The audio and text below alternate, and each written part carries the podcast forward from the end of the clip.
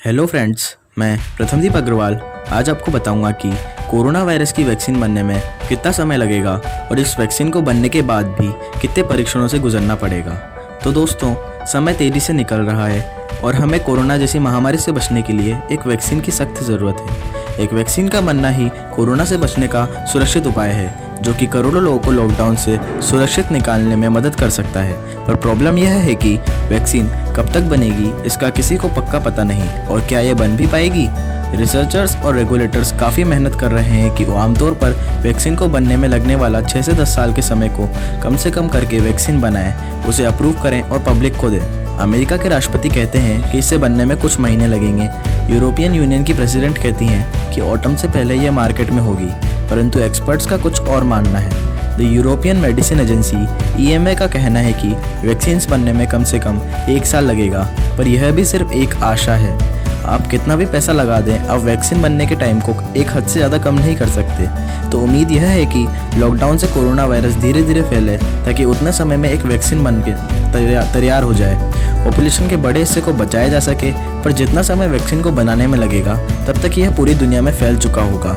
सबसे ज़्यादा तेज़ तरीका जो हो सकता है, वो भी 12 महीने लेगा, जो कि बहुत ही ज़्यादा है। पर यह सब नहीं होगा अगर हम सावधानी बरतेंगे। कोरोना वायरस एक वायरस नहीं, बल्कि वायरस की एक फैमिली है, जिसकी वजह से कोविड 19 फैला है। इस फैमिली में सार्स, मर्स और कई तरह के स्ट्रेन्स हैं, जैसे कि कॉमन कोल्ड आदि, और इनको रोकना बहुत मुश्किल है। आज तक किसी प्रकार की कोई भी कोरोना वायरस पर कोई वैक्सीन सफल नहीं हुई है, क्योंकि जब सार्स तथा मर्स को फैलना कम हुआ तो वैक्सीन को बनाने वाले पैसे को रोक दिया गया, जिससे जो वैक्सीन कारगर साबित हो सकती थी, वो भी अधूरी रह गई।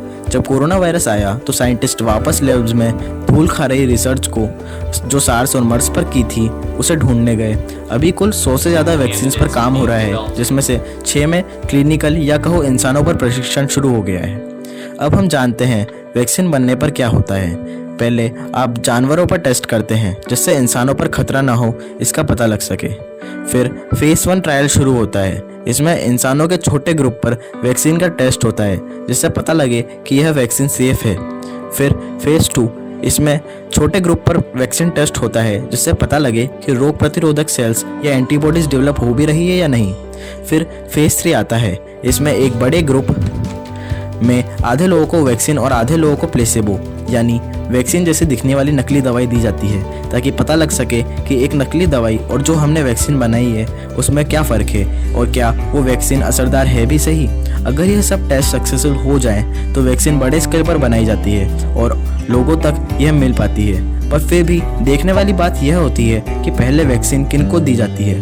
और फेस वन, टू व थ्री के ट्रायल के समय को ज़्यादा कम नहीं किया जा सकता। इसके दुष्प्रभाव होने का खतरा बढ़ जाता है। जैसे एक बार एचआईवी के एक वैक्सीन के सारे ट्रायल होने के बाद भी जब यह मार्केट में आई, तब तो साइंटिस्ट को पता चला कि इससे इन्फेक्शन और बढ़ रहा है। तब फ़ौरन उस वैक्सीन को पब्लिक से दूर हटाया गया।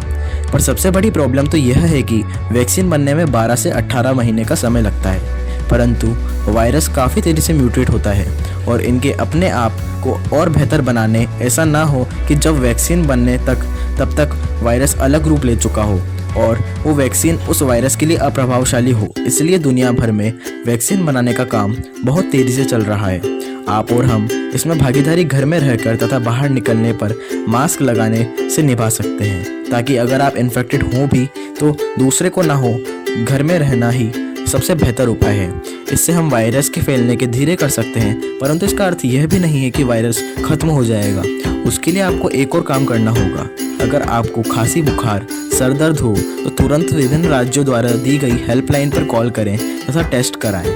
यह सारी जानकारी इंटरनेट पर आप और अच्छे से पढ़ सकते हैं। वीडियो का मकसद किसी को डराना नहीं, बल्कि सच्ची जानकारी देना है। बी पॉजिटिव बी हेल्दी जय हिंद, जय भारत।